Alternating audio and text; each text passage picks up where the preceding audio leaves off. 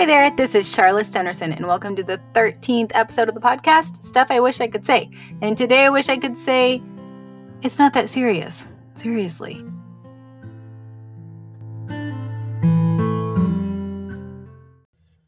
Um, why do I wish I could say, stop taking ourselves so seriously?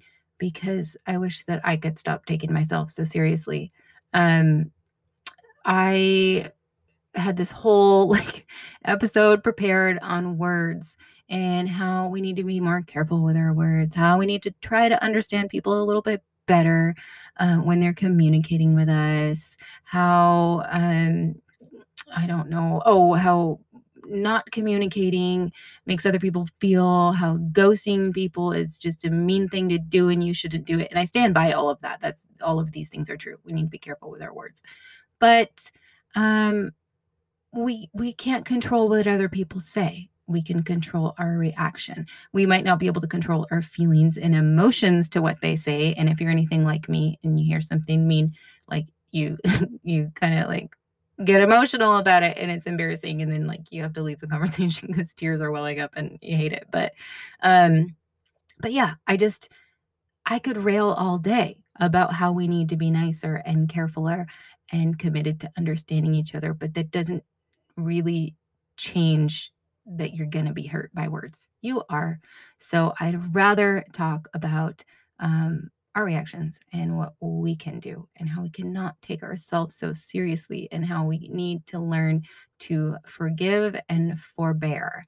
So um, I was also going to start this episode with a vent. Um, and then I remembered hey, I remember reading a study that actually said venting makes your problems worse. Whatever you're venting about gets worse when you vent about it. Um, you know, and the Bible tells us that. Proverbs tells us a fool gives full vent to his anger. And once again, the Bible is proven um, by science. Um, this was like an old study, actually, I think in 1983. Um, the more a person vents, the worse they feel about what they're venting about. Um, complaining takes a toll on your mood and um, not just during the day when you're engaged in venting, but like long term. Um, I'll read this to you. They not only reported lower momentary mood and less satisfaction and pride with the work they'd been doing the same day, but they also tended to experience lower mood the next morning, measured um, in a separate diary entry, and lower pride in next day accomplishment, reports the British Psychological Society Research um, Digest. So, anyways, I'm, I'm still going to vent, but I'm just not going to do it angrily. I'm just going to tell you a fact. Living in Washington in the winter kind of sucks. Um, it's so cold. It's like 30 something degrees, but it's not cold enough to snow. And it's wet and it's soggy and it's muddy and it's gross, but it's not pretty and white and snowy. That's all I'm going to say. I grew up in New England and I grew up with a lot of snow and I just miss it. Um, but yeah, so hopefully that was more of a fact than a vent. So, how do we do this? How do we forgive and forbear? How do we stop taking um, others i don't know insults or or lack of time to try to understand what we're saying. They don't want to put the time in. Um, well we stop being so selfish. Our feelings are not our guide. Our feelings are not the most important thing. Um, we you know, it's not going to stop you from getting hurt. You will feel the hurt, but feeling the hurt doesn't mean that you have to give vent to those feelings. It doesn't mean that you have to take them so seriously and use them as your guide in everything you do and say. We shouldn't use any of our feelings as our guide. Our feelings are um are from the heart and they are not true. Um, what is true is how the Lord um, commands us to react. So, saying this goes against everything the culture tells us. Um, we are ruled by our feelings, we express them constantly, all day, every day, in texts and emojis and in conversation. And we are told if we bottle up our feelings, that is unhealthy and we will someday explode. We are told that our feelings are so important that if we don't feel like who God made us to be, then we aren't. If we are a woman and we feel like a man, then we must be a man. Um, we have put way, way too much value on feelings. Um, So, uh, C.S. Lewis says in The Abolition of Man that men such as Plato, Aristotle, and Augustine have reasoned that our emotional responses, rather than being fixed dispositions, could and must be trained. The heart never takes place of the head, but it can and should obey it. Um, Jesus said that if we hate our brother in our heart, then um, we have committed murder. So, does God expect us to train our feelings? Yeah, He does. He commands obedience from the heart in Romans 6 17. Um, you know, the heart we judge as like uncontrollable, all feelings come from it. Um, he tells us what we should fear and what not to fear in Luke 12, 4 through 5. He says what we must and must not delight in in Philippians 4, 4, and what we must abhor in Romans 12, 9, and that we must never be anxious in Philippians 4, 6, and how we can and cannot be angry in Ephesians 4, 26. So feelings are a gift from God. He's given them to us to I don't know, make life a little bit more interesting. And if we didn't have them, it'd be pretty boring. Um, but I just read this. Feelings are wonderful, wonderful servants, but they are terrible gods. We're not doing this alone. He's given us his word as a guide on how we should feel. He's given us the Holy Spirit. So we are never alone and we always have that companion with us to put a little check on that when we're going overboard. And he's also given us his people um, to speak the truth and love to us. So, what do we do then when we've realized we're kind of putting um, too high a value on our feelings. They are a gift from God and they are there for a reason, but we're putting too um, too much value on our feelings versus others. Well, we forgive and we forbear. Forgiving and forbearing. I learned um, in a class once that forbearing kind of means like going up and over.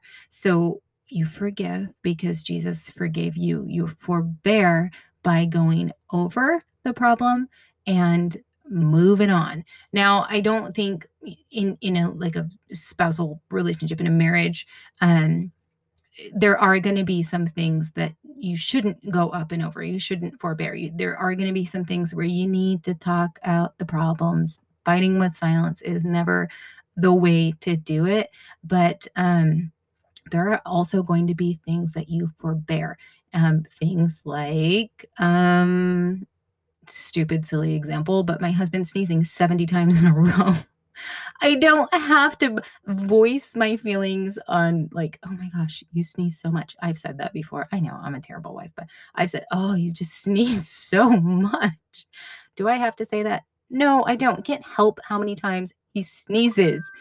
So that was kind of a dumb example, but I just mean like um, things that are annoyances to you or things that hurt your feelings, but they don't really actually have much to do with sound doctrine um, or things that are not hurting the relationship. So, um, you know, just my personality, uh, when there is like problems in relationship and when I see them um, really affecting the relationship because they're dangerous or they're extremely hurtful or whatever it is um it, it is like I, can't not talk about it. I can't not communicate about it. And i know you know just from other examples of in my life of people who um, maybe might have trouble communicating is it like it's possible for them to ignore it and just brush it away and not think about it until it comes up later.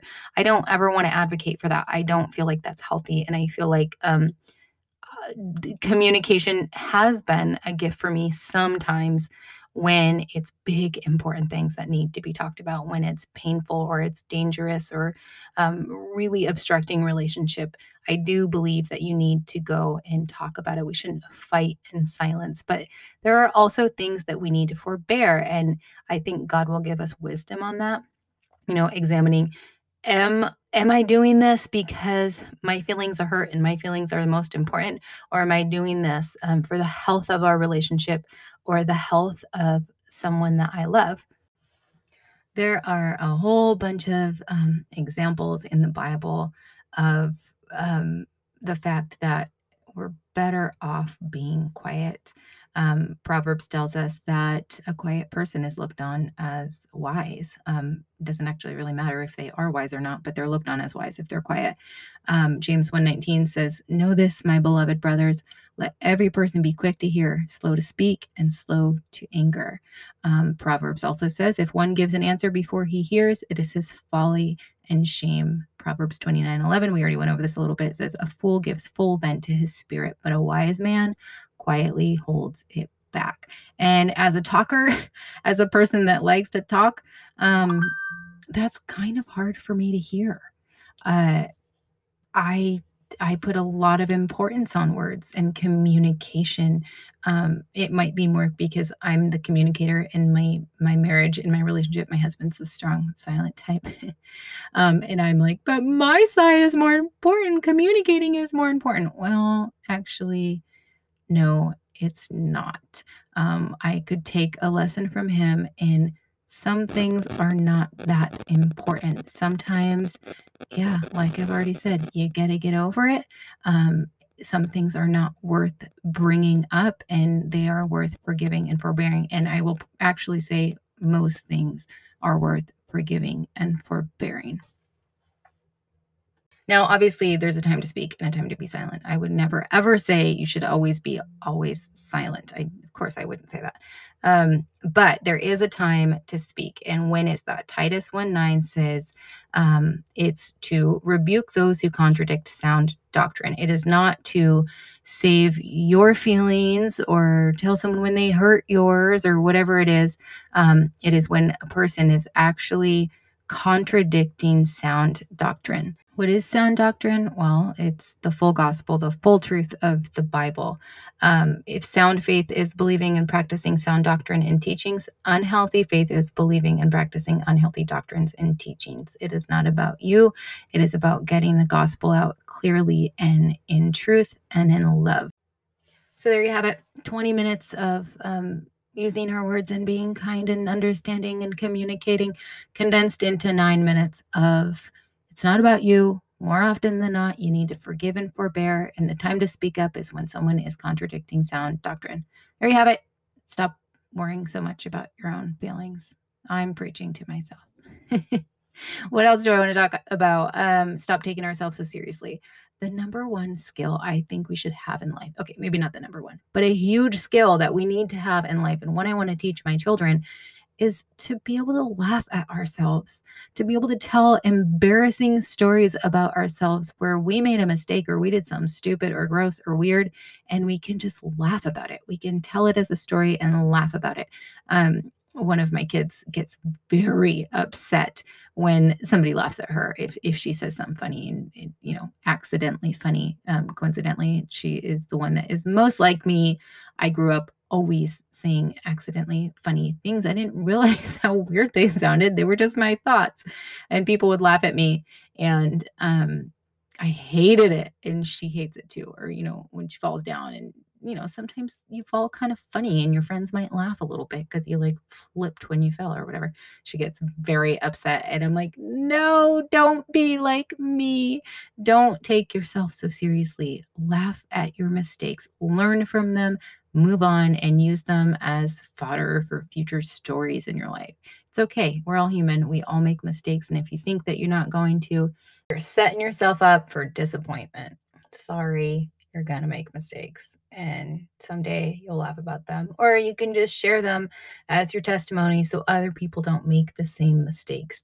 Um, okay, so I get really caught up in important issues. There's obviously so many important and very serious issues going on in the world today. Um, politically, culturally, culturally, all over the place. And you know, I, I'm a fixer. I want to fix the problems. I want to share the information I know and fix the problems and spread it around and speak up and, and be strong and and all of that. But if that's all I'm doing, if I'm so caught up in what is happening in the world around me and forgetting that God is on the throne, He's in control, not me. I can't change billions of people's minds and I can't fix all of the problems. Only God can. Um, I'm going to be taking myself and my job on this earth too seriously. It's okay to laugh. It's okay to have fun. It's okay to take a break from all of the issues and the problems in this world. It's okay to rest in the Lord and know that He has it under control. I also need to take time to laugh with my kids, to roll around on the floor doing their pig piles thing that they love to do, or time to appreciate my husband's super cheesy dad jokes. Oh, God gave me my husband for sure. I'm a serious person. And in the moments when I really don't want to, he just makes me laugh and I have to, and I have to lighten up and I have to get over it. Um, like, okay, this Bernie Sanders thing that happened at the inauguration, him sitting there with his big old mittens, I think that's like one of the best things that has happened to us in a long time. The memes are a gold mine. They are hilarious. And um, thank you, Bernie, for that. That might be the one thing I'll ever thank you for. Thank you for sitting there like a dork in your mittens. Um, but God wants us to laugh. He created humor. God created humor. He created us to laugh. A merry heart is good medicine. So if you're like me and you've just been trying to take on too much control in your life, um, listening to your feelings a little bit too much, making them your master rather than your servant, um, just remember you're not in control. You cannot fix this all. God is in control. God is on the throne. He is not an angry, crabby God looking down at us, mad that we're not doing more, more, more, more, more.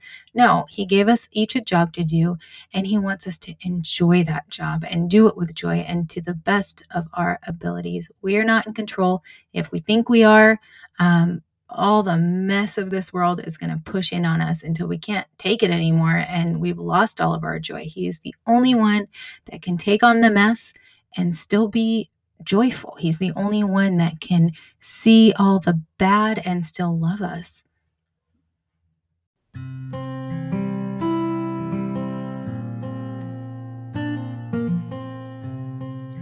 So I'm leaving you with this. Job 8:21, he will fill your mouth with laughter and your lips with shouts of joy.